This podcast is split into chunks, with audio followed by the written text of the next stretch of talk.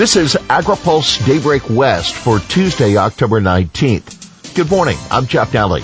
Here's today's headlines. CDFA violates CEQA. Assembly member Salas takes on Valadao.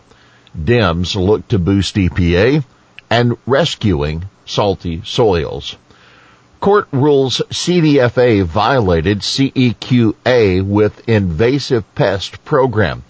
A state appeals court has affirmed that a CDFA environmental impact report for a pest management program violates the California Environmental Quality Act. The judge found the document significantly understates existing pesticide use and fails to take pollinators and water bodies into account.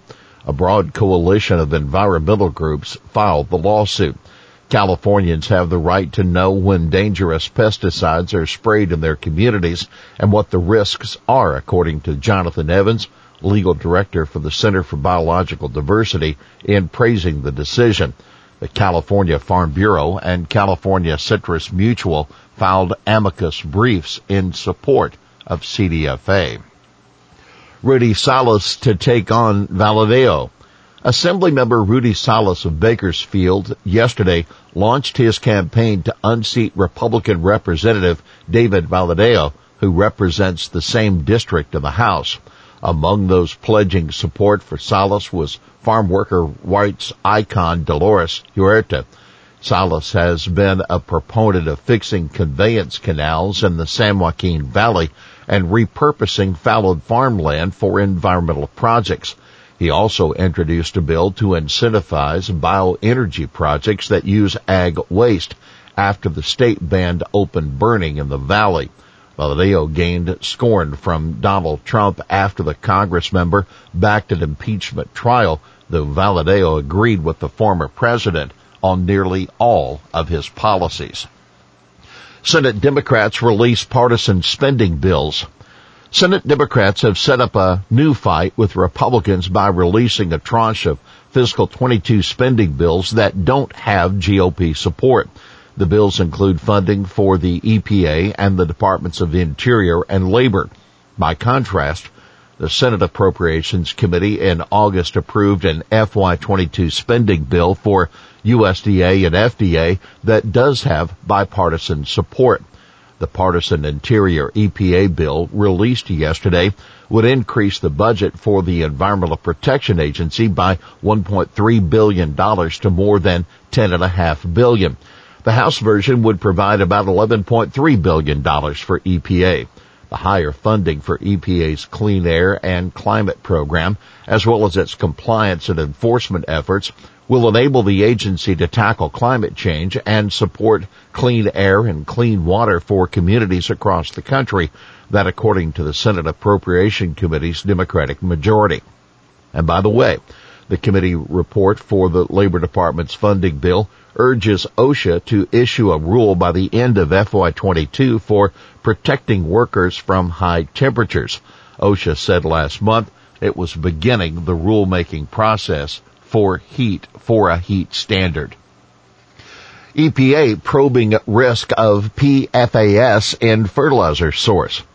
EPA plans to study the risk of PFAS uh, contamination from biosolids known as sewage sludge as part of a plan to address the toxic legacy of the so-called forever chemicals.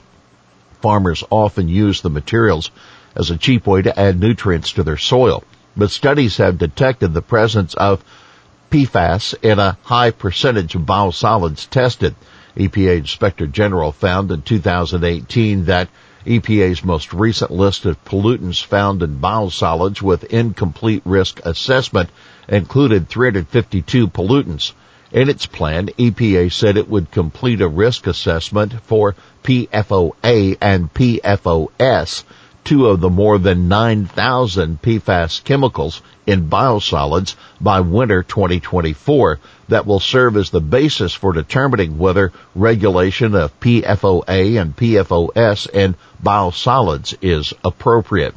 In its roadmap announced yesterday, the agency also said it plans to propose a national drinking water standard for the two key chemicals by next fall, with a final standard to follow in the fall of 2023.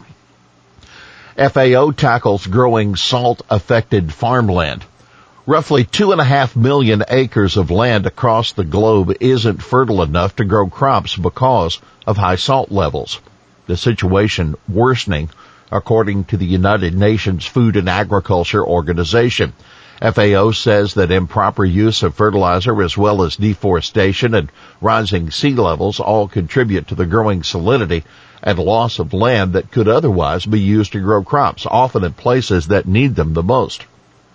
To combat the problem, FAO is bringing together more than 3,000 specialists this week with the aim of sharing knowledge on salinity prevention, management, and adaptation in the context of food security, climate change, and ecosystem restoration, and establishing critical connections among policymakers, food producers, scientists, and practitioners. FAO's Global Symposium on Salt Affected Soils runs from Wednesday through Friday.